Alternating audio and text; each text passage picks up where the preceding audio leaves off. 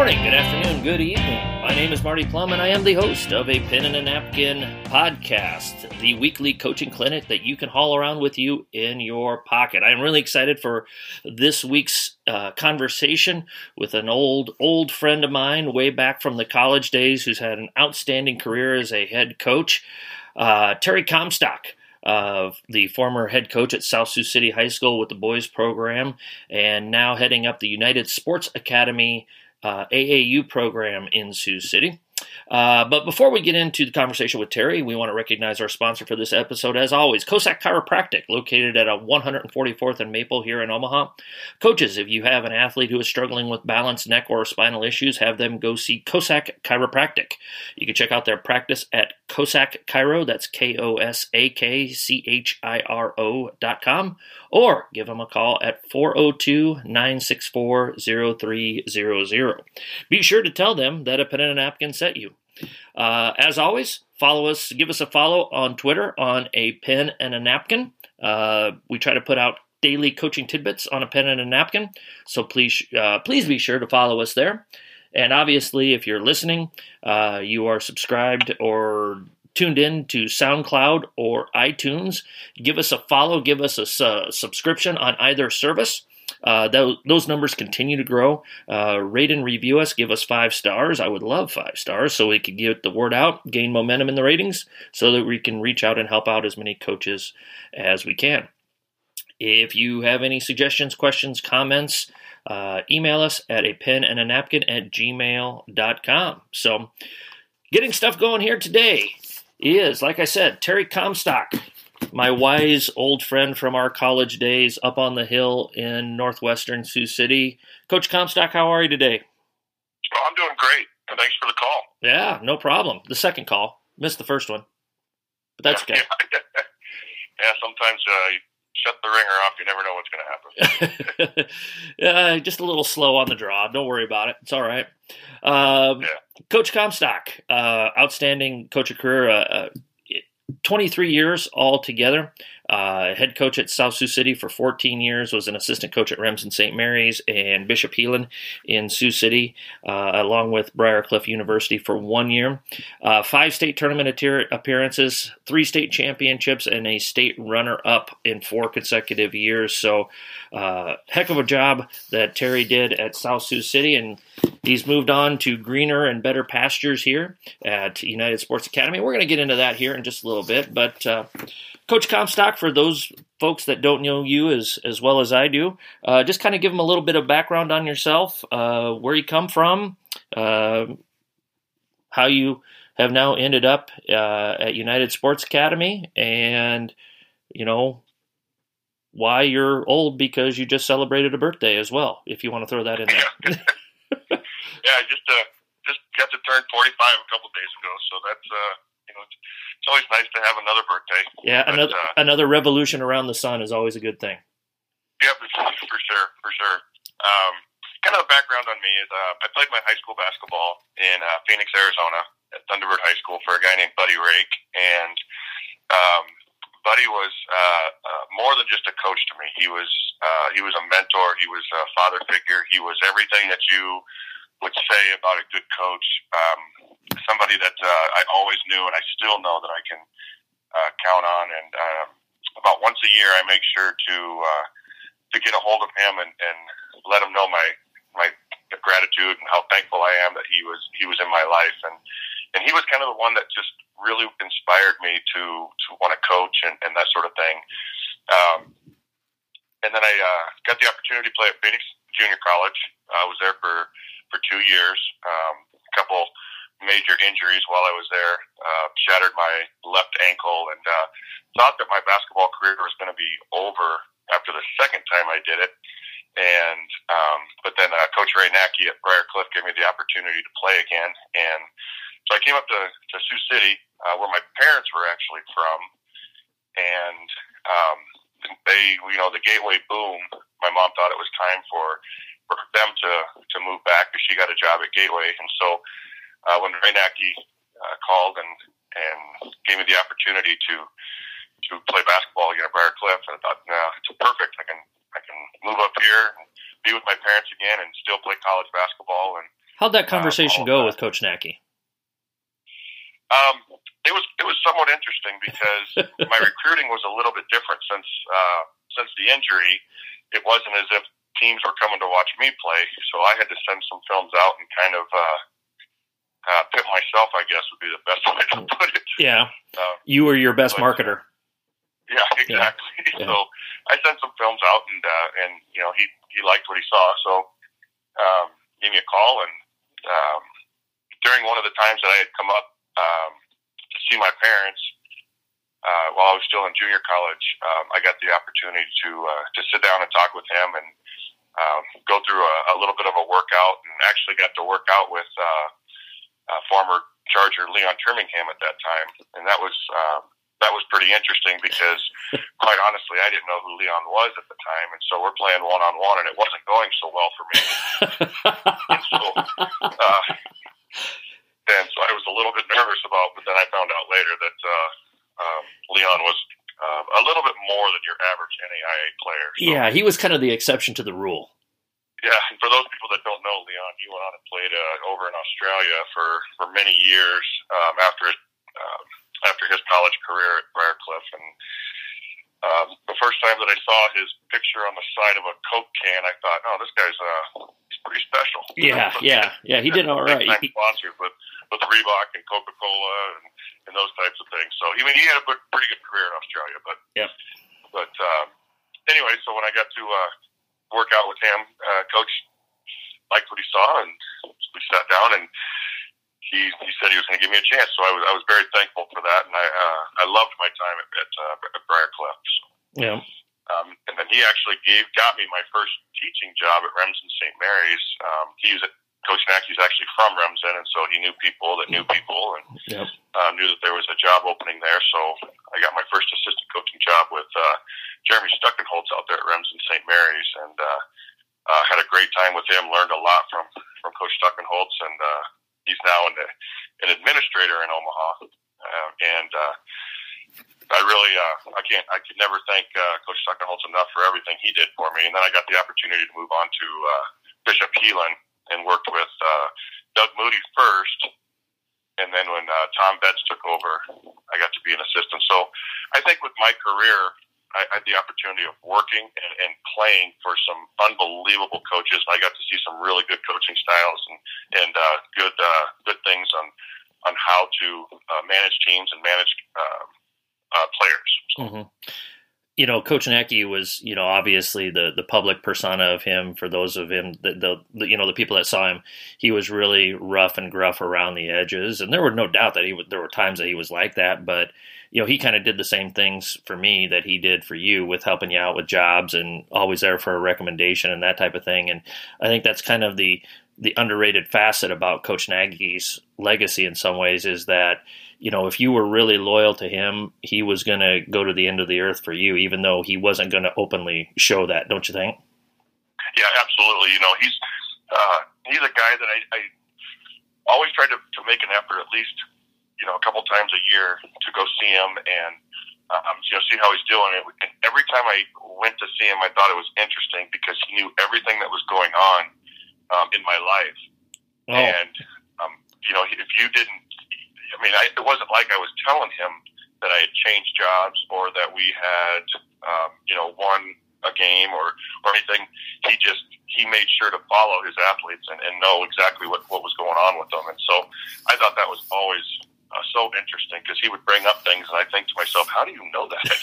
but uh, but um, that's just the way he was. So, like you said, you know, he had that that persona of being really rough and gruff on the court. He was a very obviously a very very competitive person, but uh, um, off the court, he was always there to make sure that you were taken care of and what you, you got what you needed and and those types of things. And um, um, he didn't hold anything back. I mean, if there was something uh, that he didn't like that you were doing, um, whether it be on the court or off the court, uh, he he let you know that too. And so I think that that uh, was a good way for him to be a second father to a lot of us. Yep, yeah, absolutely. Um, so you're 14, 14 years at South Sioux City, and and now you're sliding into a new position where you're going back to be an assistant coach at Sioux City East.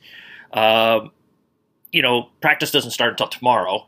uh, but obviously you've already started to make that uh, that adjustment back into the the old position that you occupied for a while. Um, how do you look at your your position now as opposed to when you were at Remsen or at Heelan um, with Tom? You know, you know what's different about it. Uh, how do you feel like your job description may have changed? How do you feel like you may attack this position differently than you did before? Well, I think um, you know, as, as, a young assistant, uh, there were there were two different types of things that you were doing. First off, most young assistants come in trying to show that they know everything. Mm-hmm. And I was that same way, you know, at first. I was like, you know, I just got done playing college basketball.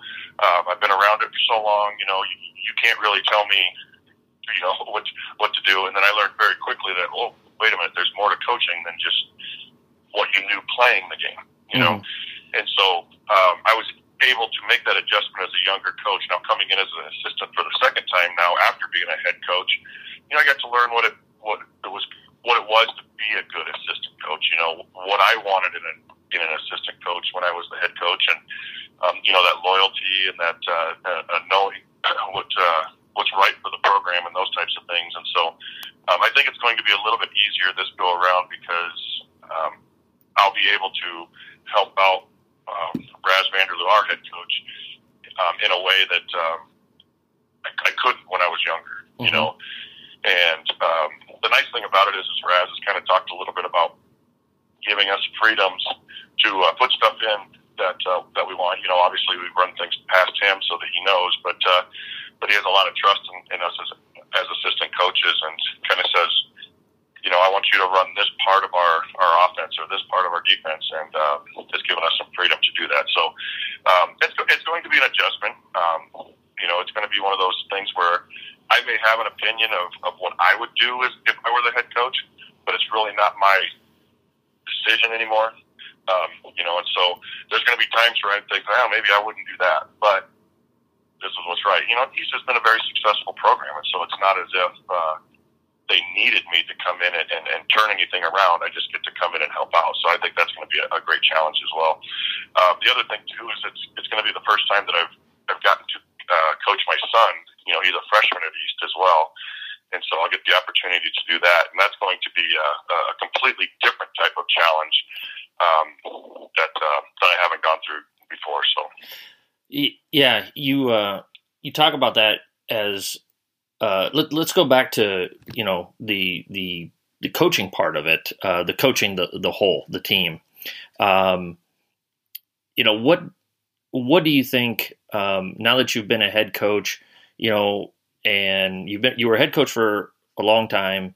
Um, what are the, the the the major qualities? You know, two, three, four major qualities that uh, let's say a couple years from now you decide to get back into it as a head coach? What are the two three four qualities after the career path that you would have taken at that point that you're looking for in an assistant coach? You were a young assistant coach and then you were a head coach for a long time and now as a wise i'm going to use the word wise because we're not old yet terry. We're not old uh, but we're, we're, getting wiser but let's say two or three years from now you get back into it as a head coach um, what are those qualities you know for our, for our listeners that maybe are assistant coaches that are, are you know what's what's the things that I need to bring to the table that my head coach is looking for? Um, what are those things that, that you would look for again when you hire people? Well I think the, the number one thing is is, is loyalty.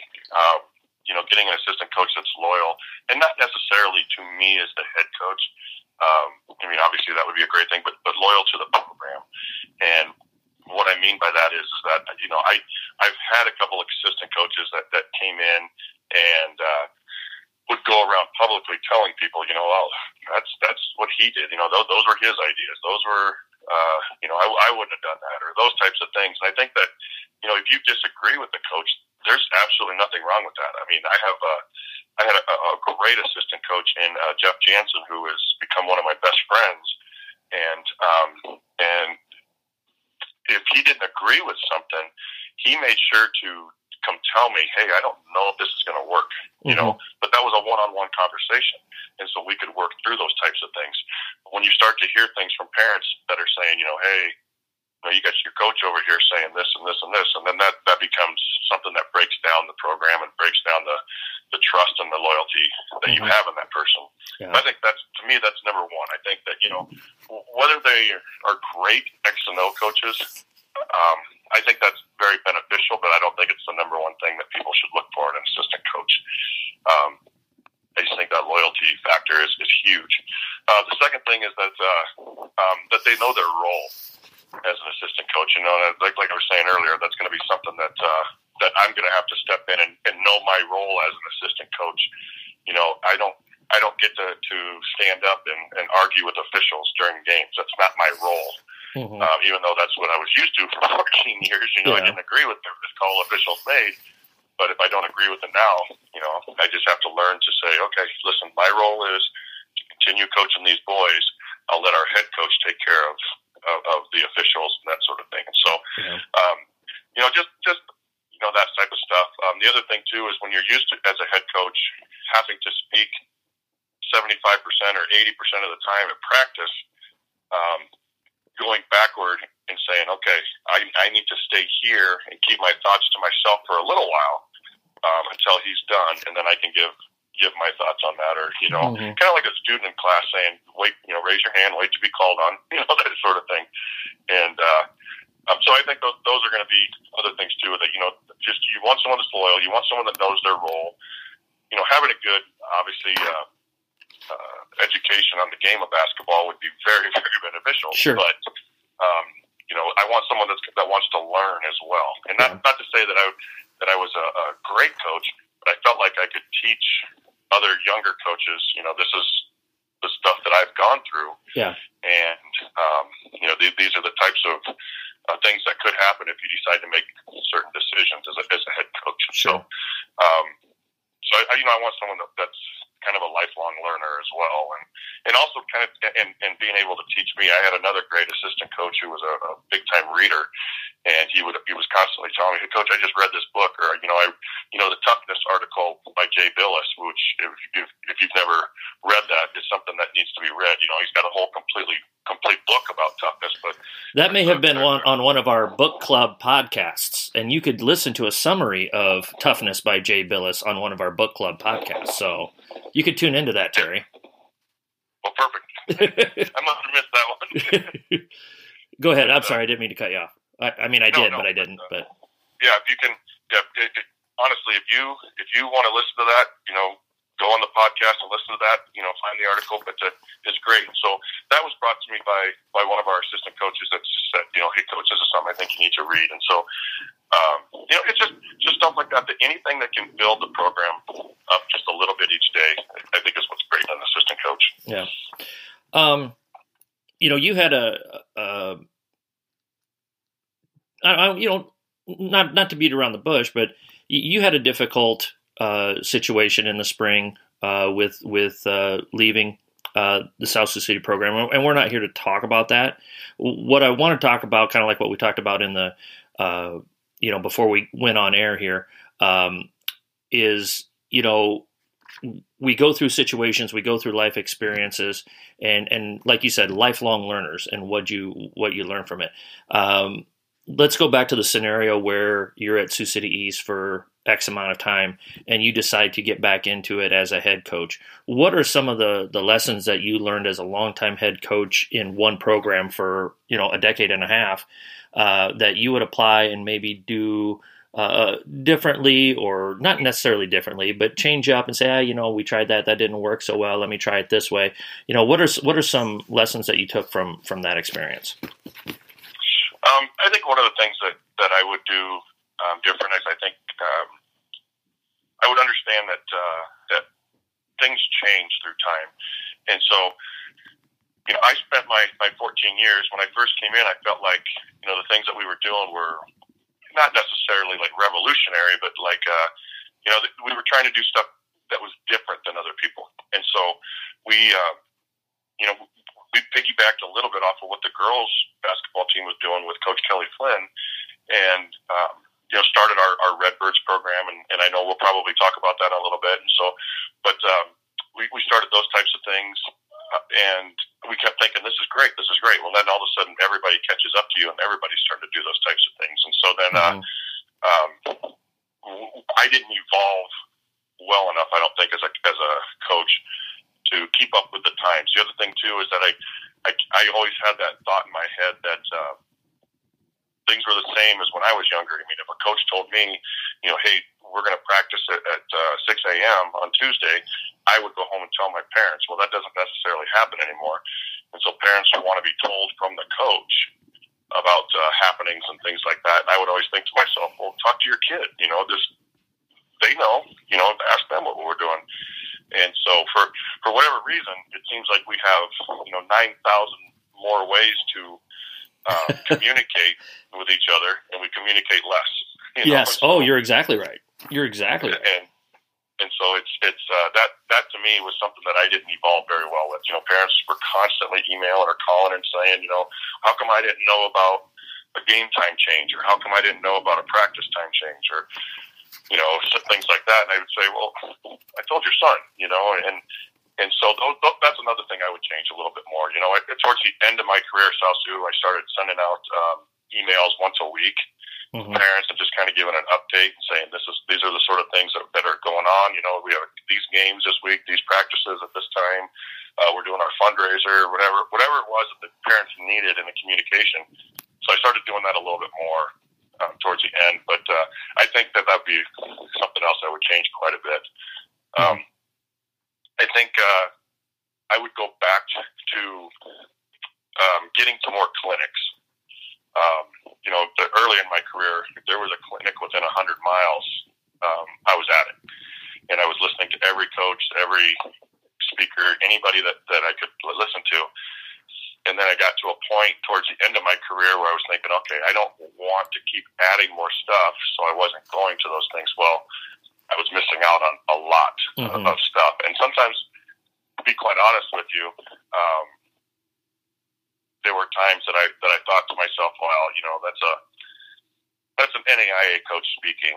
You know, I, I'm going to wait till you know Krzyzewski shows up, then I'll go listen to him. Well, you know, sometimes not listening to the to the bigger name coaches doesn't mean they have more knowledge you know, mm-hmm. they might recruit really well. yeah. and so it looked like they, they're really good coaches. And then I'm not saying Krzyzewski's not. Don't. That's that was just an example. Yeah. Oh, but, yeah. Uh, but um, you know, I think that you got, you listen to you know like a Nick Nelson at Briar Cliff when he was there. I thought he was a great speaker, and I got to learn a lot from him. You know, uh, you know Jamie Sale, who you and I are both friends with, and uh, um, you know, you'd sit down and, you, and you'd listen to him speak, and you think, man, you got a lot, you know. And and and that brings up another thing is I've heard a lot of coaches talk about, um, well, I'm not going to go listen to that speaker because he coaches girls basketball or women's basketball, and I think well, that's just stupid. You want you want some of the greatest set plays you can ever get? Watch a WNBA game. yeah, know? exactly. Um, and so um, I think those are the t- that's another thing that I would do um, a lot more is I, I'd get back into learning more about the game and how it's changed. Uh, that you know, it changes each year. Um, I think another thing that I made a big mistake of is I, I started turning over a lot of stuff to other coaches, and I not that not that you need to micromanage that stuff as a head coach. That is the worst thing I think you can possibly do. Yeah. But I almost went overboard the other direction to where I would say, okay, um, you know, we almost had like offensive and defensive coordinators. And there were times where even as the head coach, I'd be like, so what are you guys putting in today? You know, and I think I, I needed to be more involved with that, and, and especially down with our our uh, younger groups. You know, we had our Redbirds program; it was running great, things were going awesome. Um, I'd go watch the games, and then I'd think to myself, well, I don't. That's that's not what I taught you to teach those boys, but you know, I want to give you a lot of trust, and and I'd let them do that. Well, by the time they got to us, um, they were getting taught completely different stuff than, than what our program was doing. And so I needed to be more involved with that too. So, um, mm-hmm. you know, as a head coach, you have to be involved with, with getting your younger kids developed and, and doing that. We did a lot of that with our younger groups, and I think we were very successful with that. And then after we had some success, I kind of backed away, and I, I shouldn't have done that. Yeah. I want to go back to two things that you talked about. Um, you know, that's kind of the what you were talking about with uh, speakers and and coaches. You know, um, you know, for the for the first year that I was out, you know, I was I was still looking to learn. But one thing I found very difficult was uh, finding stuff that was relatable to me. I mean, YouTube is filled with stuff with Krzyzewski and Izzo and Auriemma and Phil mm-hmm. Jackson and all this other stuff, but you know just as well as I do, a lot of that stuff that that those guys are doing or capable of doing, they're able to do those things because they have driven awesome world class athletes, and you know that's not what 99.99999% of the coaches in the in the world have. And so that was kind of the impetus of trying to put this together uh, to have a voice for high school coaches, especially like you and I, uh, who who don't have that elite athlete walking and not. You had one really, uh, you know, one or two really elite athletes and basketball players in your 14 years. I had one or two in, in 13 years, you know, 14 years.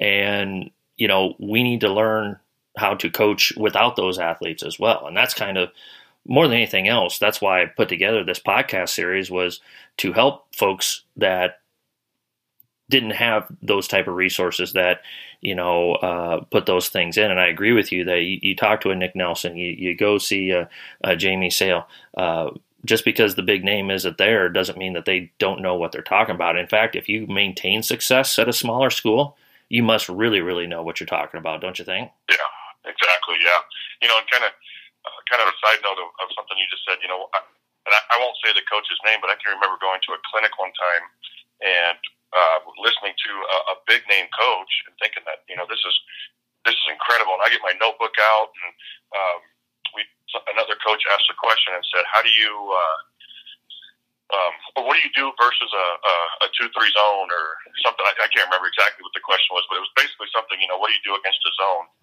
And so uh, this was back in the day when the coaches were still using um, overhead projectors. You know, he tell you how long ago it was. Mm-hmm. But uh, so this coach gets out his dry erase pen and, and starts marking on his overhead projector, and he doesn't have the light on, so we don't know what he's writing. And then he flips the light on, and it all it says is recruit shooters. We go, awesome. Okay, so yeah, thanks for that help. I drove all the way down here so you could tell me to recruit shooters. Yeah, exactly. You know, you know, and this is again, this is a big name coach. It was a you know a guy that was very very successful in the, in the college ranks, and I'm thinking, come on, man, help me out. And um, another another big name coach is you know they uh, we were listening to like we were talking about defensive rotations. We were asking him the exact question was you know, what if what if this guy can't make that rotation? You know, what if we want him to go from the baseline to the sideline or sideline to, to get out on a shooter and you can't get out there quick enough? What do you do? And he just flat out told us, well, "You recruit someone better." Like, we can't do that at the high school level, so you're not helping me. so. Exactly, exactly. Um, you were also talking about the delegation part of it. Um, that's a that's a fine line to walk don't you think? Where you want to, yeah. you you you cannot micromanage, but you can't macro manage either, and you know you you have to figure out. Um, it's it's tough. I mean, you know, you, you said it's one of the things that you wish you could have done differently, but at the same time, you know, it's it's difficult to say, well, I should step in here, I should not step in here. It's not as simple as it sounds, don't you think? Yeah, it, it's definitely not as simple as it sounds. It's, uh, um, you know, like you said, there's a fine line because I actually had some youth coaches that I would come into practice and watch their practices, and I'd say, "Hey, coach, can I just, uh, you know, get, give you a couple things here, you know?" And so then, sure, why not? Well, then all of a sudden, the coach would tell me later, you know, look, if you're not going to let me coach, then you know, I'm a volunteer. I don't have to do this. I go, whoa, that's, you know, it's, it, I'm not trying to take over for you. I'm just trying to help, you know. Yeah. And by the way, it's your program. Yeah, yeah, and it's my program. You know, yeah. But uh, but at the you know, but you also don't you know don't want to upset people that are trying to help you. And so I think that that got to be a little bit of a, a problem for me because I was thinking to myself, you know, look, I don't don't be offended. You yeah. know, I'm just trying to help. If somebody comes into to, to my practice that I feel like could help me, um, you know, then hey, talk to me. Mm-hmm. You know, I want to I want to learn from you, but. uh but I think there, there was a there's a very very fine line, you know. So I, then I almost got to a point where, like I said, I went the opposite direction and just said, okay, look, I'm, I'm going to trust you. you know. Yeah. And I can remember even saying to uh, to a youth coach that, uh, you know, hey, you know, just just make me look good when they get to high school, you know. And he said it in a, in a in a joking manner, but not a joking manner, you know. Yeah. Um, and uh, so then I kind of left it left them alone, and um, come to find out that we they weren't doing the a lot of the stuff that uh, You needed them to that do. coincided with what we were doing at the high school level. So. If you if you had it to do it over again, would you have been harsher? Not not harsher, but tougher. Like, look, either you got to do it this way, or I got to find somebody else. Yeah, I definitely would have. You know, Yeah. even even with volunteer coaches, I would have said, you know, hey, I do appreciate your work. You know what you're doing for us, but if you're not going to, um, you know, help us and do things our our way, um, you know, talking with Mitch Osborne down there at Harlan, and uh, I feel like I'm name dropping a lot here, but uh, I'm No, you're fine. to. You're fine. You're fine. But uh, you know, talking with uh, with Mitch Osborne, you know, and, and some of the stuff that he did with his youth programs, um, you know, it was it was kind of the same the same type of deal. You know, that's what he said is that you know you love having volunteers that are going to help coach and and help you know the youth and, and bring them up to the high school level, but if they're not doing what's helping, then they're hurting the program. Yeah. And um, so then you have to try and figure out something else. Another thing I think I would have done, and this just kind of came to me as, as a thought, was another thing I think I would have done is I would have had our assistant coaches probably coach more youth stuff too. Um, you know, and somehow maybe find another stipend to, because it's more time that they're putting in. But um, I think I would have done a little bit more of that of, of, of just saying, you know, I want I had you know three assistants throughout the years and just saying, okay, I want you guys coaching the sixth, seventh, and eighth graders. You know, the, Yeah. when they're in fourth and fifth, we can have a volunteer. You guys will take the sixth, seventh, and eighth and and bring them up, and um, you know we'll find some sort of stipend to do that. And I think that um, I can't remember. There's somebody that does that with their program. It might be Bellevue East or somebody like that. I think Scott Jensen used to do that at Bellevue East, on the Yeah. girls' side. Yeah, So- on the girl side. Yep, and Mhm. so I think uh, um, I think that's a great idea. Yeah. You know, if you've got the assistant coaches willing to do that, and you can find a, a stipend of some sort to do that for them, I think that's another great idea. Yeah, I, you know, one of the things that that I have on my list of, you know, if I get back into it is I'm going to turn over the youth programs to a trusted assistant and you handle the scheduling, you handle the parent emails of when this practice is and you know, here's, you know, pre-teach them this is what I expect this and if we have to sit down for hours, we'll sit down for hours and explain everything that I want within the program. Um, but delegate that while also having a keen eye on it and having that middleman and you, you always have the middleman's back you know uh, Yeah. but just you know i would i would spend just too much time uh, scheduling feeder team practices or uh, answering feeder team parent emails and that and, and what i realized was um, that took time away from the kids I needed to coach immediately. And maybe it was only five or 10 minutes at a time, but it was five or 10 minutes at a time that I could have spent on the varsity group, you know? And, and so you've got to, you've got to find that, you got to find that leverage. But that's one of the things I would definitely do differently is just say, okay. And I would establish that with the, with the junior high parents and the elementary parents. Look, you have a question, go talk to coach Smith and you know i'm not going to answer this it, it goes to him, him or her and um and just establish that you know, system um that bureaucracy so that i could concentrate concentrate on the things that i needed to concentrate on not what i wanted to concentrate on you know Yeah, Exactly. We we had a coordinator for our for our Redbirds program, Mhm. um, and it was we had a, we had one of my assistant coaches that um, that did coordinate that, and and um, but then we got to a point where we started letting teams say, you know, we we were talking about just just like I know we're going to talk about the United Sports Academy here in a little bit, but it's a little bit like the United Sports Academy where we tell our coaches, you know, these are the five tournaments you're going to, and so I um, we we would set up certain tournaments with our Redbird teams, and then all of a sudden we give them freedom because they'd say, "Well, you know, we found a tournament in Lincoln, and we found a tournament." And the next thing I knew, this was another thing I would have changed. Is the next thing I knew, we've got some of our youth teams playing 95 games a year, Yeah. which I'm a huge, huge proponent to. Um, you know, burning kids out. You know, Yeah. I mean, we we we are. I think we're killing youth sports by burning kids out, and or killing high school sports, I should say, Yep. um, by burning them out when they're younger. And uh, um, and so I, I think that's, that's something else I would have stu- I would stick with and just say, look, you're going to play, you know, 25 games or whatever it is. You're going to do these these five tournaments, and that's it. And that you know, the rest of the time is going to be developmental. You know, Yeah. going back to Kelly Flynn, when he was going through his major run um, of state championships in their youth program, they or with, their middle school program, I should say, they uh, they didn't play games. They did it for six weeks. And everything was intramural. Mhm. And so by the time the, the girls got to high school, you know, they didn't go through the pressures of the games. They, didn't, they still had a major love for the game. And I think that that's a that was a huge deal, you know. And I I didn't agree with it back then. You know, Yeah. Kelly and I would have these arguments. I'd say, hey, these kids got to play games. You know, I mean, what's the point in practicing if they're not going to play games? And now, as an older coach, I look back and think, man, he had it. He was right. Yeah. You know, those girls that go play, you know, Fridays were just intramural games. They would do drill work Monday, Tuesday, Wednesday, Thursday.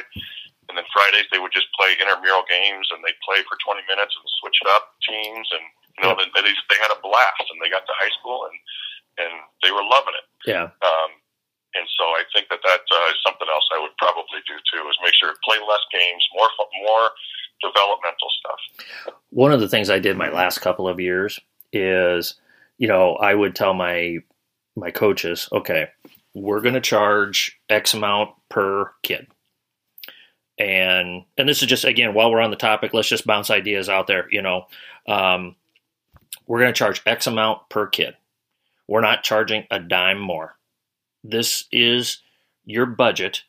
You have X amount of money to um, to go to X amount of tournaments, and let's say, you know, we would say we want all of our teams to go to the Millard West Lady Cat tournament or whatever it was called. You know, Kruger does a really nice job with that tournament out there. So everybody's going to this one and two other ones, and then you have enough money to go to two or three other tournaments. But we're but that's it, and we're not asking. We're not going to pass the hat and get a bunch more stuff. This is this is where we're going to cut it off at, and and that kind of helped with that because, um, you know, it, it put a limit. It forced my coaches to really look at okay, here's the thing three three we're required to go to, um, and then you know we've got to figure out which two or three, whatever the number was, um, are the most beneficial for us that we're going to get the biggest bang for the buck. That's going to fit our our playing level,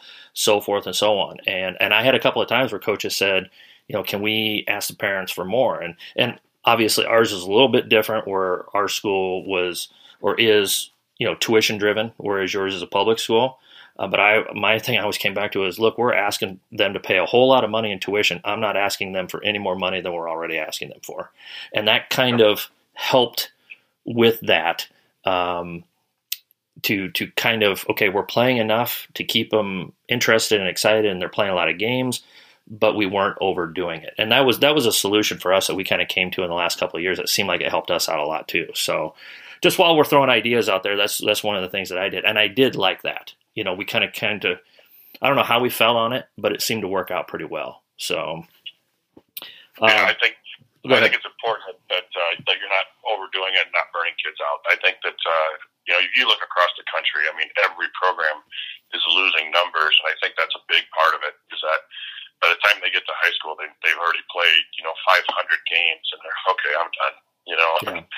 um, it's and I, and I don't blame them. I mean, you you and I grew up riding bikes and playing at the park and hanging out with our friends and that stuff, and now we're pushing kids to you know, every Saturday you're going to have a tournament or, or a league game, or and don't forget Tuesday and Thursday when you're playing in a different league, and you know, Mhm. yeah. so one of one of my previous guests said, uh, "There's not a problem with youth. There's not a problem with sports, but there is a problem with youth sports." And I think that and I think that perfectly summarizes the issues. You know, right there with that statement. So, um, so how you know how did the uh, you you've moved on to uh, United Sports Academy? By the way, that was an awesome segment there. I mean, I thought that was that was that was true. You did a nice job there, Coach Comstock. I think we hit I think we hit some good things there, buddy. So. no, thanks, man. um, U Sports Academy or United Sports Academy, excuse me. How'd that all get started? Well, if you have asked me uh, two or three years ago if I'd be doing anything like this, I would tell you no, absolutely not. I want nothing to do with it. I want nothing to do with AAU basketball.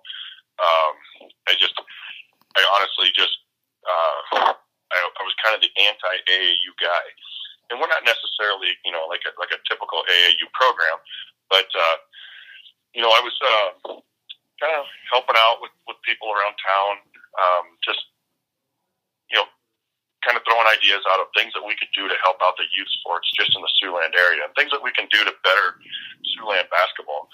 And, um, you know, if you look at the run of, uh, of teams around Sioux City, even 10 years ago or, or longer, you know, around even longer than that, Sioux City basketball was incredible. Yep. Right now, it's, it's, it's gotten a little bit down. And so I just wanted to see what we could do to do, help that. Well, um, I get a call from uh, Angie Christensen, who was another college um, uh, classmate of ours. Yeah. and uh, and so she was just like, "Hey, would you want to sit down and, and just talk about you know how you can help us at the United Sports Academy?" And so I, at first, I thought, no, I you know I, I got I'm pretty happy with what I'm doing right now. I don't I'm not worried about it.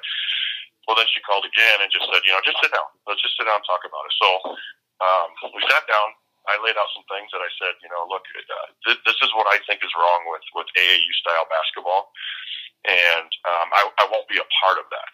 I mm won't. I don't want to do it. So this is where you're you're looking to get your program going. I don't want to be a part of it. And she said, no, that's not. We want to be a developmental program. We want to be, uh, um, you know, a, a, an avenue for kids to get better at the game and not necessarily just go out and play. And so I said, okay, those are those are things I agree with, and so I, I you know, I told her I would jump on board and do that, and it's been incredible. You know, I get the opportunity to uh, to work out with kids. Um, you know, they they can sign up and they can work out with us at the United Sports Academy, and uh, uh, I loved that part of the game, and mm-hmm. so um, and so that I get to do that. Um, as well as running uh, practices for, for our youth teams and, and making sure that they're set up in a way that I feel like we're making them better basketball players and better people versus uh, just throwing the ball out there and letting them scrimmage and say, okay, well, good luck. You know, yeah. I mean, I, I flat out told our coaches and our directors that if we have a kid who believes they're going to be on our team and go one on one every single possession while everybody else stands around, I don't want that kid as part of our program. Sure you know, I don't care how good he is, and I don't care how many games he can win for us. That's not what our program's about. And so th- those were the types of things I wanted to make sure I squashed before I ever became a part of this. Yeah, yeah. Um, how many kids you have involved with the program now?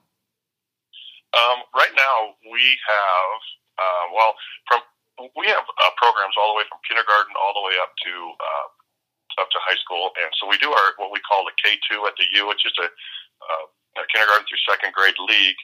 And the way we set that up is that we uh, we do drill work for uh, about an hour. We do stations, mm-hmm. um, and so we do some drill work for about an hour, and then we let them play for about thirty to forty-five minutes of just uh, different types of games, whether it be four on four, three on three, five on five, um, you know, those types of things. Um, and, and we just the other day we did our last one last Saturday. We had 97 kids in there um, mm-hmm. in, in that in our facility. So uh, to me, that's that's kind of a, a really really cool thing for those kids. Uh, we try and make it as fun as possible. Um, we don't care about one thing we do care about is making sure they learn the rules of the game. Mm-hmm. You know, and whether you, you've ever watched a, a second grade basketball game, you understand that uh, double dribbles are really really big thing. And so yeah. we really wanted to harp on those types of things of saying, you know, don't forget you can't do this or, you know, the, a lot of the teaching aspect versus just letting them come in and do the wrong things and then go home. Yeah. Um, you know, that's the other thing that I wanted to be involved with the United Sports Academy because it's a nonprofit organization. You know, this is not something where we're trying to make a ton of money. Everything that we get goes back into the kids. And so, um, that was when they when they talked about that. That was another reason why I wanted to jump on board because I was thinking, you know, look, I'm not going to bring in 75 kids just for their money. Yeah. Um, you know, we charge them what we have to charge them for tournaments and uniforms things like that. But otherwise, it goes back. And our goal is that someday we don't have to charge the kids if we can um, somehow get enough donations and, and those types of things that we can just say, okay, you know, we want you to come play um, for free. But yeah. we'll have to see. That's years down the road. Yeah, absolutely. Um, at our high school level, um, right now our girls program is a lot more established than the boys. Um, we kind of uh, blended in with the Iowa Select uh, girls program. And so mm-hmm. we took on all those girls. That Angie Christensen did a great job of, of building up that Iowa Select, and now she's our, our main director of basketball. And um, so our boys program is just starting to kind of get built up. Um, and right now we have uh, two teams at the fourth, fifth, sixth, seventh, and eighth grade levels and that, that will be playing during the winter. And so um, we have roughly you know, about you know 25 to 30 kids per grade mm-hmm. um, that are coming in, and so we're we're pretty excited about that. Um, that we get the opportunity to work with uh, with so many kids and in that aspect. And then uh, during the summer, we'll obviously get our uh, our high school teams going, and we had a, a pre kind of a pre high school tryout um, just to kind of let kids get into the facility and see what we're about and that sort of thing. And uh, for that high school tryout, we had roughly about 50 kids that mm-hmm. had come in and went through a workout with us. So, um, you know, I, I think we have some some really good programs and some really exciting things going on there. And uh, um, I'm, I'm I'm very excited to be a part of it. I mean, I think that we're doing things the right way, and we're and we're approaching things in a way that. Uh, that help that help kids versus just trying to be a moneymaker. Yep. I will uh, when this drops. Um, I'll, I'll, need you um, to send me a link to the program. I'm guessing I, I, know I'm sure you guys have a, a web page or whatever, and we'll put that on the Twitter feed when this all drops, and and so people have a link to it as well, so they can go and and, and check everything out here. So. Um, and then, real quick, one other thing before we kind of turn the page here on some stuff. Uh, the Mike Rogers Foundation, uh, which I know is something uh, near and dear to your heart. If you could, in a minute or two, kind of explain your involvement with that and and uh, how folks can get involved with that as well, real quick. Yeah, you know, we have the uh, uh, the, the Mike Rogers Foundation, and, and uh, basically what that what that entails is that it's uh, we're trying to uh, raise money so that we can continue Mike's work and, and what he would be doing if he were still here with us. Um, if you knew uh, Dr. Mike Rogers, he was uh, an incredible, incredible man, and um, and an incredible athlete. yeah, you know, he's a guy that uh, I got to coach uh, two of his sons, at, uh, Taylor Rogers and Nate Rogers, um, and uh, both just incredible, uh, incredible men. And um, you know, Mike just did so much. He was a, a principal at East Middle School, and you know, at his funeral, they had to move his funeral to East High's gymnasium, and the gymnasium was filled. Wow! And so, it's to me when you have to move a funeral to a high school gymnasium and it's filled to the rafters, it, it tells you what an incredible person that you're dealing with. And so, um, the way that this thing kind of started with the foundation was that um, uh, Mike's sister-in-law works at one of the elementaries that uh, I work at. And so we just, I just kind of asked her, you know, what could we do at the United Sports Academy to help out in any way to help raise money for your foundation and for, um, you know, any type of a memorial fund or whatever. And she said, oh man, thank you so much. You know, let, let's sit down and talk about it. Well, then I got a call from Dawn Rogers, who is uh, uh, Mike's wife. And she was very thankful that we were willing to do something. And she said something that she's been thinking of a long time was trying to put on a three on three tournament. Mm-hmm. Um, and the reason she wanted a three on three tournament, not a five on five or anything like that, she wanted a three on three was because Mike was so involved in playing in the the old days of Gus Macker and downtown Jim Brown and, and uh-huh. all of the three on three tournaments that were traveling around that we don't see nearly as much anymore. And so um, she she really wanted to, uh, to to make it a three on three tournament. And so we said, absolutely, yep, let's do it. And so we um, set up the date. We have a three on three tournament on December 21st at the United Sports Academy. Um, a little plug right there for you, but uh, no, that's fine. the three on three tournament on December 21st, and uh, every dime, all the proceeds of that go straight into the uh, Mike Rogers Foundation. And what the foundation basically does is, again, is, is it just helps out in any way the one thing Dawn wanted to make sure that with this thing is it wasn't pigeonholed into one thing. It wasn't just to help youth. It wasn't just to help, you know, she wants to make sure that if somebody, if a kid can't afford uh, tennis shoes, they can apply. Um, when this thing gets completely done, they'll be able to apply and say, you know, look, we're just looking for a pair of tennis shoes. And then, you know, Dawn can decide if they really need them or not.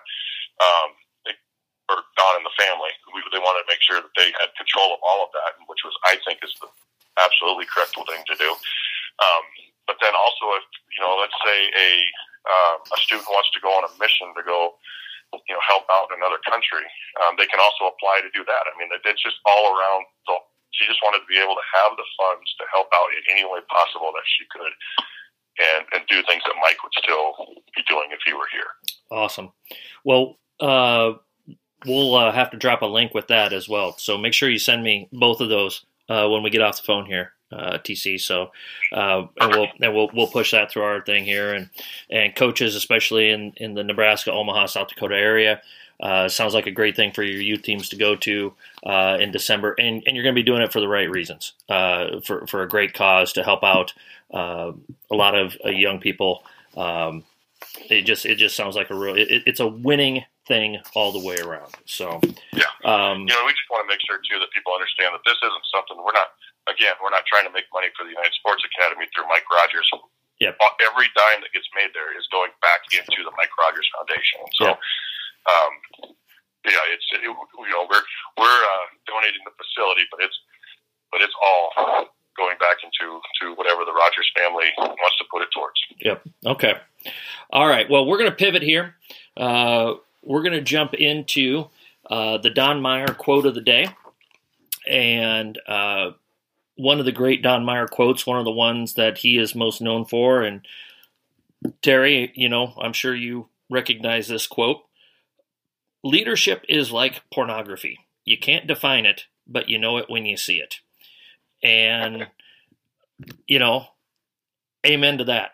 Um, you know, I mean, not not the pornography part, but just the the quote in itself, where you know you you you know great leaders, you know great leadership when you see it. It's it's hard to put a thumb on it. If it was easy, everybody would do it. Uh, but you know you're great leaders when you have them. Um, you know, have, have, I'm sure you've been in that situation, haven't you? Oh, absolutely, absolutely. You know, and uh, you listen to, to a lot of people talk about um, you know the leadership roles, and I've had some I've had some leaders that I didn't feel had very good leadership, and um, I've had some other people that uh, would never consider themselves leaders that I thought were the greatest leaders that you'd ever see. Um, Dan Masters, who now works at the NSAA, was our uh, athletic director at one time, and he was only with us for a couple of years. And in those two years, I think I learned more from him than I than I had for from people that I've known for 20 years. Mm-hmm. And I think that that uh, is a reason why he was able to um, move up into you know a, a director position at the NSAA so quickly and, and, and as such a young man um, because he was just incredible like that. So you're right. I mean, if you see good leadership, you know it. And um, then just because you've been giving a, a leadership role doesn't mean you're a great leader. Yeah, absolutely. And you can use uh, I'm sure you were in the situation as well. You do this long enough. Uh, you have leadership that is great leadership, but it's leadership in the wrong direction. You know, and, and a, lot, a lot of times that happens in the locker room. Uh, it happens in the bleachers, um, and, and, that makes your t- job even tougher. Yeah, you know, I, you know, you kind of uh, talked a little bit about uh, Mike Gesell, a, a, kid that I I got the opportunity to coach that went on to play at Iowa, and for at, at South Sioux, he was one of the greatest leaders um, that I think the school probably has ever had. Agreed. And and not just on the basketball court, but you're also talking about a kid that was a valedictorian of the school, um, as as well as being a Division One recruit. And so, um, you know, the, the state championship teams that we had, all of them had a GPA of, of over like 3.75 or something like that as a team. It was incredible the the GPA that those teams had, and he, being the valedictorian, was the first one to kind of get tell people, hey, you know, you, we got to get our schoolwork done before we get our before we can play basketball, you know, and it was just just stuff like that. He was not a vocal leader, but you knew he was the leader. Yes. And that was, uh, I think that was very important to our team, you know, and it goes back to like the Michael Jordan quote of just saying your best player has to be your best leader in order for your teams to be successful. And that's exactly like he was.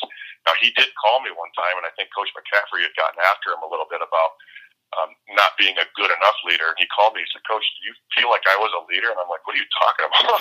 You're the greatest leader um, I've ever seen." And uh, um, but I think Coach McCaffery was looking for more of a vocal leader, um, and that wasn't how Mike was. Mike was the mm-hmm. type of guy that uh, he was going to outwork you and push you and make you work harder, but he wasn't going to yell and scream at you. Yeah. No, and, so and, and, you could well you could styles there. Yeah, absolutely, and you've got to play to that strength, and you've got to be smart enough to to and, and, not to say that Coach McCaffery isn't smart. He is. He's very smart. But yeah. you, you, know, I mean, neither one of us are Coach saying. McCaffery, if you're listening to this, we're not saying you're not smart. but you know, you, you you know, I think it's important as as you know high school coaches to recognize where your leadership is and play to that leadership. And I think oftentimes as coaches, we get caught up in. Uh, and, and, I think this is a great segue here. Uh, we get caught up in our players' weaknesses that we forget to to also you know we want and and our natural instinct as coaches and as teachers is to to work on your weaknesses because you're not very good at this. What about playing to their strength and then minimizing their weaknesses? And let's let's subtly work on your weaknesses but doggone it we're gonna we're gonna play to your strengths a lot more so that you're feeling good so that when we do work on your weaknesses you have more confidence in that. Um, i think that's something that I, am sure I was guilty of it at some point with a player or a team. Um, but I, I think that's an important perspective to have and to remember that let's let's play to their strengths, play to their strengths, and then let's help make their weaknesses acceptable weaknesses. Yeah, you're exactly right. You're exactly right. I mean, it, the kid, a kid needs to feel um, that you, that you care about them, that you that you understand the good things they do before you can, um, you know, break them down and let them know about their weaknesses. And uh, um, so I think you're exactly right. Mm-hmm. So a couple of the things that we talked about before we before we jumped on here, uh, we, have already kind of talked about youth and feeder programs and that type of stuff. We've kind of talked a little bit about communicating with with parents. Um, where do you want to go next? Um, we, we we could talk a little bit about culture. We could talk about uh, one of the things you want to talk about was half court defensive philosophy. How about we jump in on that? Is that good? Okay. Yeah. Okay. Yeah. Perfect. All right. Um, hey, just just just let it rip. What do you what do you like to do? What where does your core teaching values come in at? You know, so forth and so on. Well, you know, something I would say to, to younger coaches if they're listening to this is, is always make sure you you know what you want. If you're, you know, and I'm talking about setting up offensive, defensive, but know what you want. And um, I made the mistake um, in my coaching career of going away from that a little bit. You know, letting somebody else tell me that uh, uh, you know that my philosophy maybe wasn't the best, even though it was still successful. And so um, I think that's the number one thing is just know your philosophy and stick to it. Mm-hmm. Um, you may get to, to core things a little bit, but stick to it. My philosophy was it was um, in our half court defense is that uh, it was almost set up as a little bit of a, a man type of zone. We were going to we were going to draw players into traps, and um, and we were doing that by by making sure that we were pushing everything to the baseline, um, to the sidelines. You know, keeping things out of out of the middle as as much as possible, and then rot- trapping and rotating over. And um, it, like I said, that that was always very successful for us. Um, mm-hmm. We got in positions sometimes where we were we, we would outnumber ourselves to where we were trapping, and maybe it wasn't a great trap, and now we're playing four on three on the other side. But um, defensive rotations to me were just so important. Yeah. You know, you, you know, and you can't trap if you're not going to rotate. There's just you know, it's just it's just silly to even try. Oh. But um, and so that, that was always what we did. We pushed everything to the baseline. We pushed everything to the sideline. Um, and then the last couple of years, we started doing a little bit more of the uh, the pack line stuff and started kind of flowing everything to the middle to where we could um, help out. And um, it was something that I didn't truly believe in. So I so it was it was something I didn't coach it very well. Mm-hmm. And so um, you know, I think that uh, I would go back to making sure that everything's pushed to the baseline, to the sideline, and keeping it out of the middle as much as possible. Mm-hmm. Um, so, kind of what you're describing is, you know, that's kind of what we did for a long time, and then we switched to the pack line. And it was uh, it was good for us based on our personnel. But it sounds like kind of what you're doing is a lot of what was highlighted last spring with like what Chris Beard did down at Texas Tech, uh, and, and, they were talking about when when they made that run in the NCAA tournament, they were talking about his defensive philosophy. Is is that just to give people kind of a visual uh, of what you're describing? Is that kind of the, the way you would teach your stuff? Yeah, and I think it's very close to the way we were going to teach our stuff. Um, you know, at South Sioux, we had uh, we had one seven footer in my time there, and other than that, our, our next biggest kids were, you know, we never got over six three, six, you know, and so we weren't going to be able to float anything in uh, into a post player and try and block shots. Uh, so we always had to make sure that we kept everything as far away from the basket as we possibly could. Mm-hmm. Um, uh, you know, Russ Busher, who was my assistant coach for a couple of years, and is probably in my mind one of the most underrated basketball coaches um, in, in you know the whole Midwest, if you ask me. But uh, um, he he kind of ran a lot of our defensive stuff, and so we started getting into a lot more of uh, half court traps where you're looking at your scrambles, like uh, Bowling Green did, or mm-hmm. uh, you know things things of that nature. And so we started going to a little bit more of that, which I loved as well. Um, but when we were going straight man to man, it was everything was kind of pushed, just push it away from the basket. Mm-hmm. Um, and, and we would set up lines on the court to where we'd say, okay, we want to make sure that everything's. We set up our our our quarters, you know, one, two, three, four, and we constantly say, okay, if it gets into the into the one corner, we want to trap with these people. If it gets into the two corner, we're going to trap with these people, and uh, and then making sure that we got to the right spots on, on our rotations. With your smaller teams, how did you defend the post? Uh, not very well. um, okay, what was the what were they asked to do? How about that? So we uh, we we constantly tried to be as physical as we could before a post player would get established, and so we would we, we were telling our post player any, anybody that would get the uh, that would have to guard in the post, we'd say, don't don't just don't let them down there. You know, if you got a kid, uh, a six eight to you know seven foot kid, which a lot of times we saw, especially when we went down to the Omaha areas.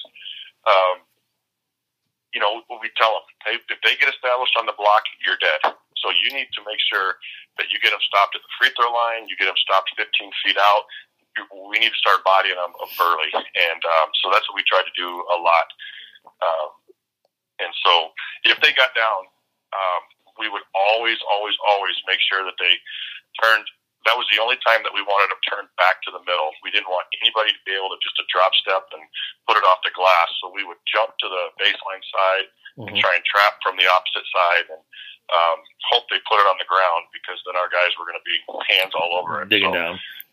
Yeah. yeah. And so we, uh, that was kind of our, our, our hope that we would do. But, mm-hmm. uh, so many times some of those bigger kids were able just to shoot it right over top of our guys.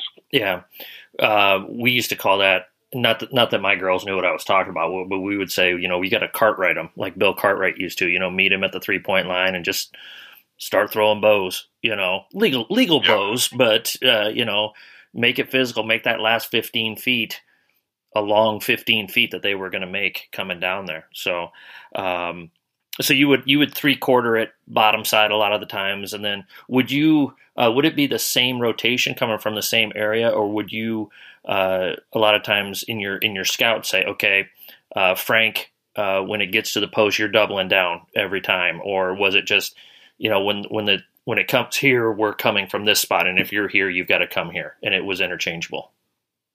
Well, we we came from the same spot most of the time. You know, we we were again we were huge on um, on weak side help. Um, and so we would bring that opposite guy. We would actually probably a lot of times bring him too far over just because of size advantages, um, and hope that we could get a body on a on a post player before. So we always came from that from that uh, backside baseline guy and then rotate out of that. And uh, uh, we always felt like that pass from the post to the opposite baseline is, is a tough one to make uh, quickly. So we thought we could rotate quick enough if that uh, if that pass was made. But um, So it was always that baseline guy, and then we'd rotate around if we had to from there. Gotcha.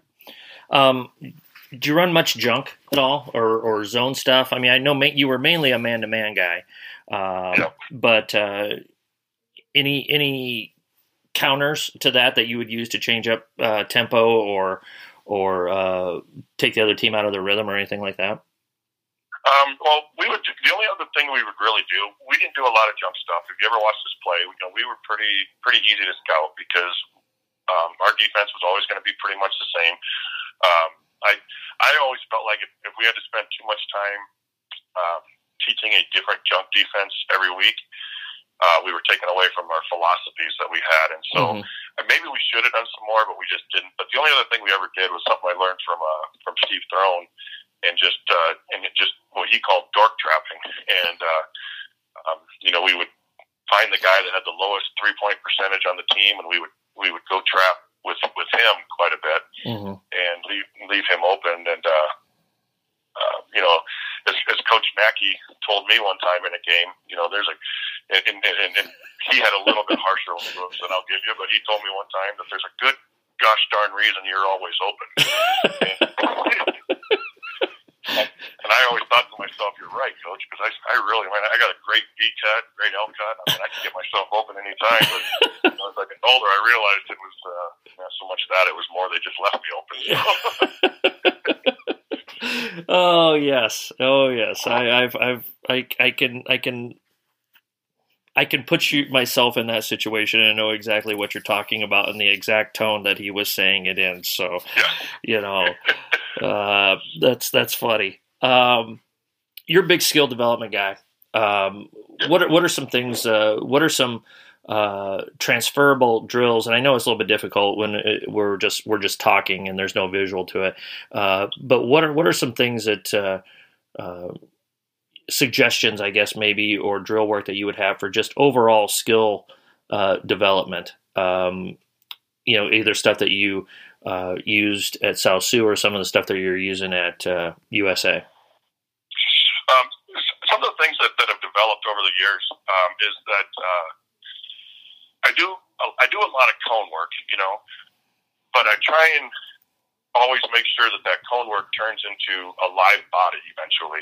Um, you know, I've learned that uh, that the kids can be great against a, a cone that's not moving or is only two inches high, Yeah, and so I still Uh, struggled to score against those. I mean, that was me, Yeah. you know. But we we had some kids that, that would you know still turn the ball over. um, it it does amaze me. Kind of kind of a, a funny story is, but almost every single time that I'm that I'm working with a kid, somehow they'll dribble the ball right off that cone and it rolls out of bounds. And I always think to myself, hey, you want to get to a game, but you just put that off that that non-moving object and Mhm. rolled out of bounds. So, but anyways, uh, so we so what I started to learn is that sometimes kids got really good at these drills and um, and then they get into a game situation and they weren't very good. Yeah. And I was try- always trying to figure out, you know, what's going on, man. And we, we just worked on that. They were ripping, they were, you know, they were attacking the basket pretty hard, and now we're in a game and they're, you know, losing the ball all over the place.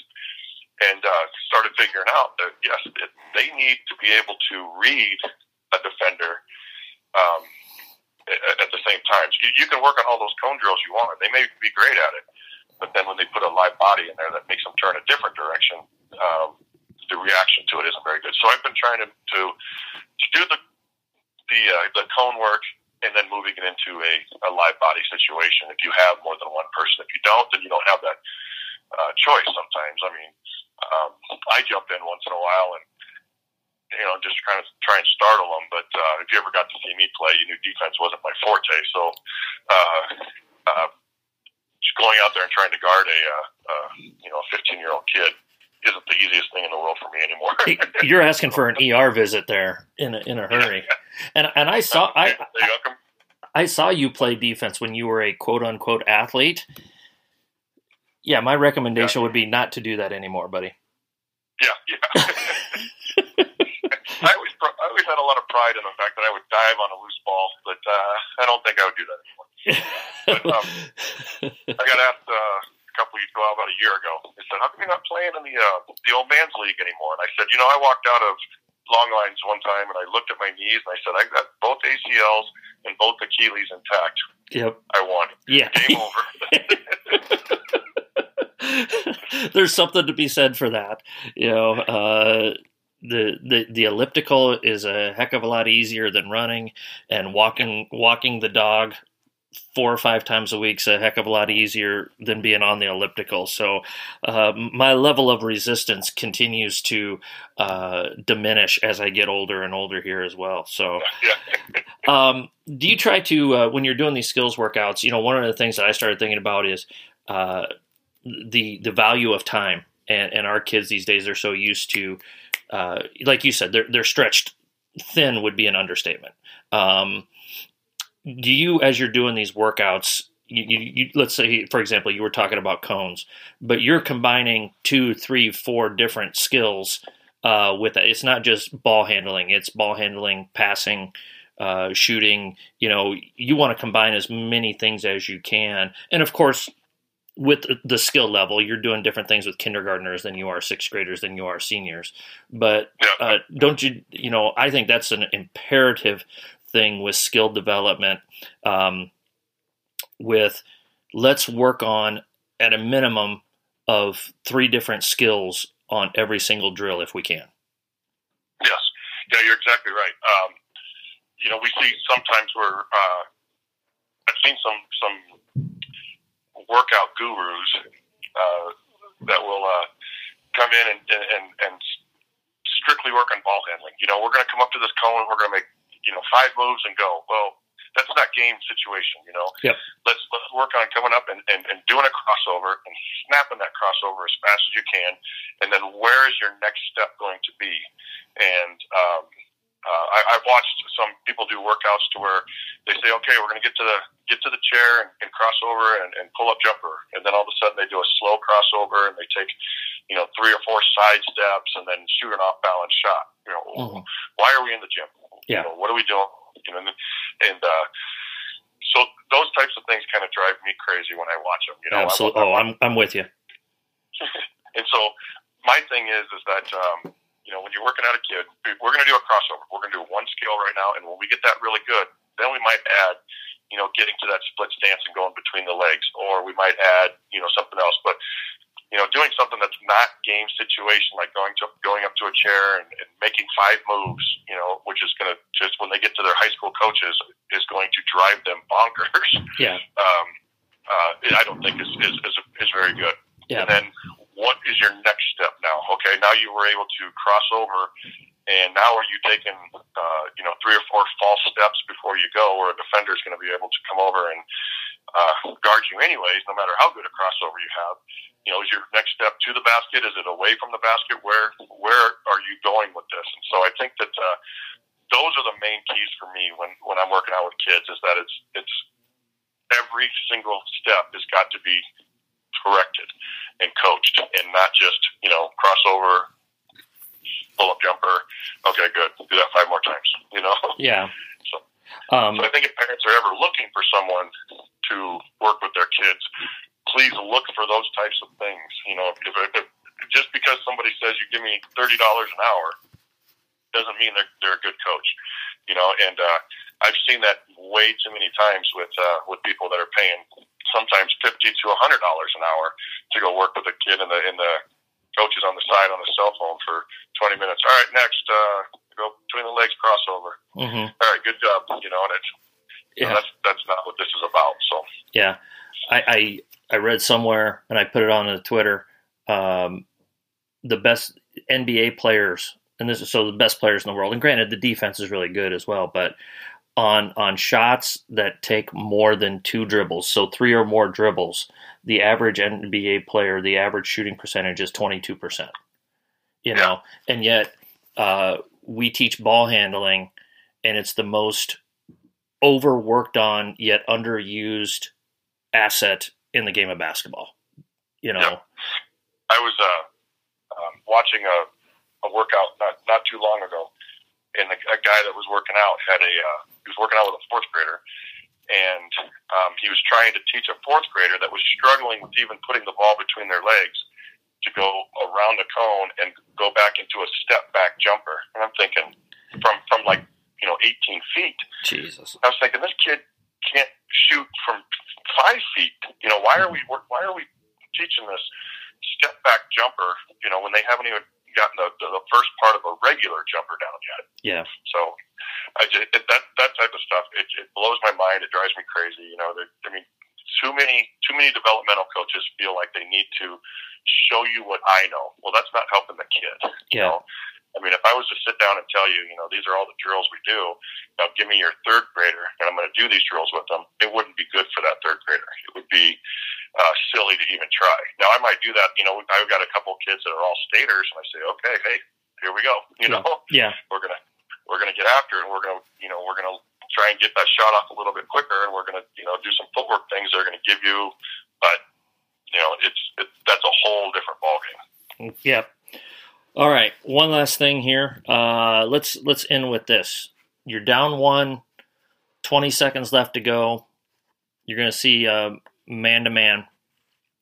Uh, What are you drawing up in the huddle? Give us one really good set play um, that you can describe on a podcast here. um give it to your best player get everybody else out of the way you know, okay.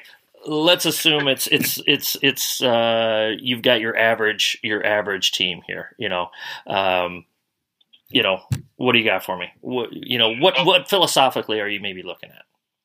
I think um, I think in those situations um, I think uh, what we always went with in those types of situations is some sort of pick the picker type play and I always felt like um, if you were in a close situation, um, we wanted to put as much pressure on, a, on on the defense as we possibly could, and so we were going to do anything that was going to pick the picker, whether it was going to be like a, a baseline screen, down screen, whether it was going to be a uh, you know in a, in a box and set a diagonal screen off the second picker, something. We were always going to have one person going to the basket, another one popping out, and just hoping that they were either going to switch, you know, lose their man. You know, I always felt like it was the same philosophy as like in football. And I know it's illegal to set pick plays in, in football, but you see it every single game. Absolutely, and and, and they and they literally say, "Call it." You know, we're going to force you to call it. You know, yep. So Yep. Exactly, and that, so that was always kind of my philosophy. You know, kind of like a, again, kind of like football. If you're down on the five yard line and, and you you run your your your widest wide, wide receiver on a slant route and accidentally, uh, as you saw my air quotes and my yeah, yeah, you accidentally um, you run into that other defender and you're going to move the second receiver out, you know, and he's going to be wide open out there. I always wanted the same thing in basketball. You know, we're going to go go set that set that first screen. The first screen's probably not going to work, and we would tell our kids that. That's the first screen's probably not going to get somebody open. If it does, give it to them quick. Hurry Yeah. up. Yeah. but, uh, but the, it's going to be the second screen where they're going to have to make a decision on, uh, you know, who they're going to guard. And so we, were, we would always hope we had that. Uh, and then if all of that, if that was defended really well, we always had a shooter on the backside um, with hopes that if it didn't work, it was because there was a weak side defender that was standing there. So just throw that skip pass and then uh, Mhm. hopefully have something there too. So that was always our philosophy on those types of situations. Um, and and those are well rehearsed beforehand. Oh yes, absolutely, absolutely. You know, we always had two or three different uh, pick the picker type plays, and um, and we always we always told them. Um, you know, our other philosophy too we had was uh, at the end of quarters we always ran a ball screen. And again, like I said, I mean, if anybody scouted us, we were pretty easy to scout. Um, we were going to take the last second shot or the last shot of every quarter. That was our philosophy and everything was going to come off of a, of a high ball screen. Now we had some other actions going on underneath it, Mhm. but uh, but we were always going to set that set that high ball screen and uh, and make you defend that because I think uh, that's one of the toughest things for high school players to to defend is um, you know you better have a philosophy on a high ball screen. Where are you going to trap it? Are you going to you know are you going to uh, have the a backside player come over and hedge it? I mean, what are you going to do? So. Mhm. Um, so yeah, that was, that was another philosophy that we had. So the pick the picker play wasn't. If we knew that wasn't going to work, we just say forget it, set the ball screen, and go from there. Yeah, yeah. Um, and and you you weren't drawing this up. I mean, you may rehearse it, but it's like, all right, fellas, hey, we're running Cardinal two here. Uh, we've run this a hundred times. Let's just go out and execute and do what we do. You know, there, there you didn't have a lot of, okay, we're going to draw this totally new thing up here with 20 seconds left. Now go out there and do it, type of a thing. Yeah, exactly. And you know, the other thing too is that you always had to, to know what defense you were going against. You know, mm-hmm. if you're going to uh, we always have to tell our kids, okay, if they come out, because normally in that type of situation, there's been a timeout within the last 30 seconds. Yep. And uh, so we always tell our kids, okay, if they come out in a, in a zone, this is what we're going to do. If they come out in a man to man, this is what they're going to do. Um, if they slip it, you know what to do on a slip, so do that. Um, you know, I will tell you kind of that same situation, the 2013 championship game against Scotts Bluff. Um, I've had multiple people come up and tell me, you know, God, that play you drew up against Scotts Bluff, that was one of the greatest things I'd ever seen. And I just always laugh because our whole thing in that huddle for that last second shot for that won the state championship was um, we said, okay, I, I looked at Nate Rogers and I said, dude, you made me a believer. Here's here's what we got. We're putting the ball in your hands. And so we told him at, at this time, you know, with about I can't remember what we told him, but we said like, you know, with about three seconds left, I want you to start going to the basket, going hard, and if they don't come come to you, it's your layup. I said, but here's what's going to happen: the whole team's flooding to you. I said, we've got Jordan Comstock coming on the backside. I said, so if they flood, if they flood you like I think they will, just give it to him. He's going to be wide open. That's exactly what happened. And so the people that say, man, when you drew that play up, I think, well, listen, it wasn't exactly throwing a play. It was a, you know, I'd love to sit here and tell you that, man, that, that was one of my greatest coaching accomplishments ever. But it was, uh, Nate, you got the ball. It's either going to be your layup or his layup. Yep. So figure yep. it out. option A, option B. You know, that, yep. that makes you look really smart. So, yeah, exactly. Awesome. Awesome. Well, hey, I appreciate you coming on here on a Sunday morning. Um, this was this was a lot of fun. I hope you had a good time doing it. So, oh, I I love I love talking. So if you ever want want me back, let me know because I could just sit and talk basketball. The only thing we're missing is some appetizers and a drink. Yeah, yeah. Well, uh, you know, I'm going to make you pay that bill because you teach at a public school and I teach at a private school. So you you, yeah. you got more money. I might start my own podcast and just call it that: an appetizers and a drink.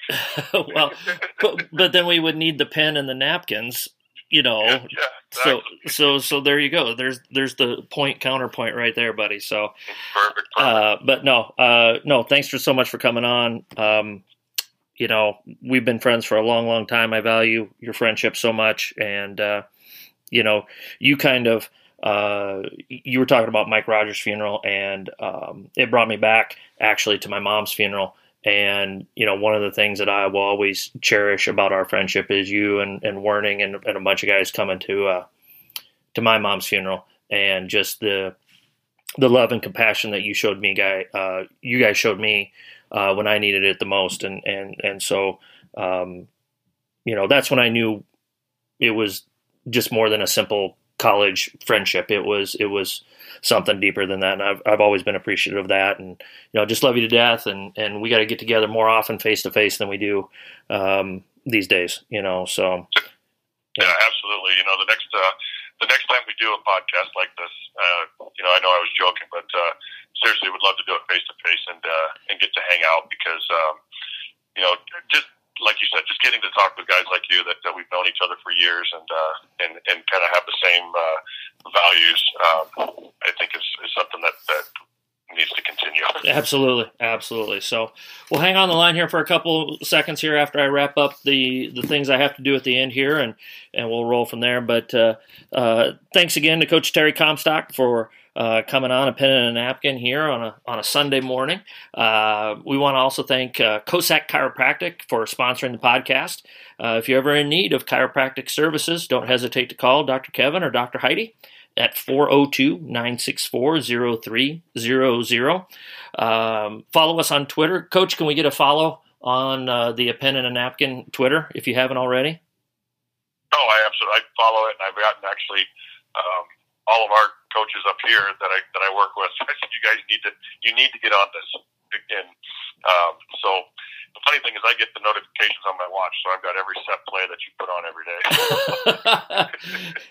Oh, thanks. Hey, that's good stuff. So you're in the middle of PE class and you, you take a rubber ball to the to the nose because you're looking down at your watch. But you know, I'll take it. Like, oh, we got a new baseline out of bounds play. Perfect. and you've got a dislocated nose, so that's all right. So, Yeah, exactly. Well, uh, no, I appreciate that. Keep spreading the word for us. Uh, like I said, download the podcast, rate it, review it uh, on iTunes and SoundCloud. And like I said, if you have any uh, any questions, any comments, whatever, email us at a pen and a napkin at gmail.com.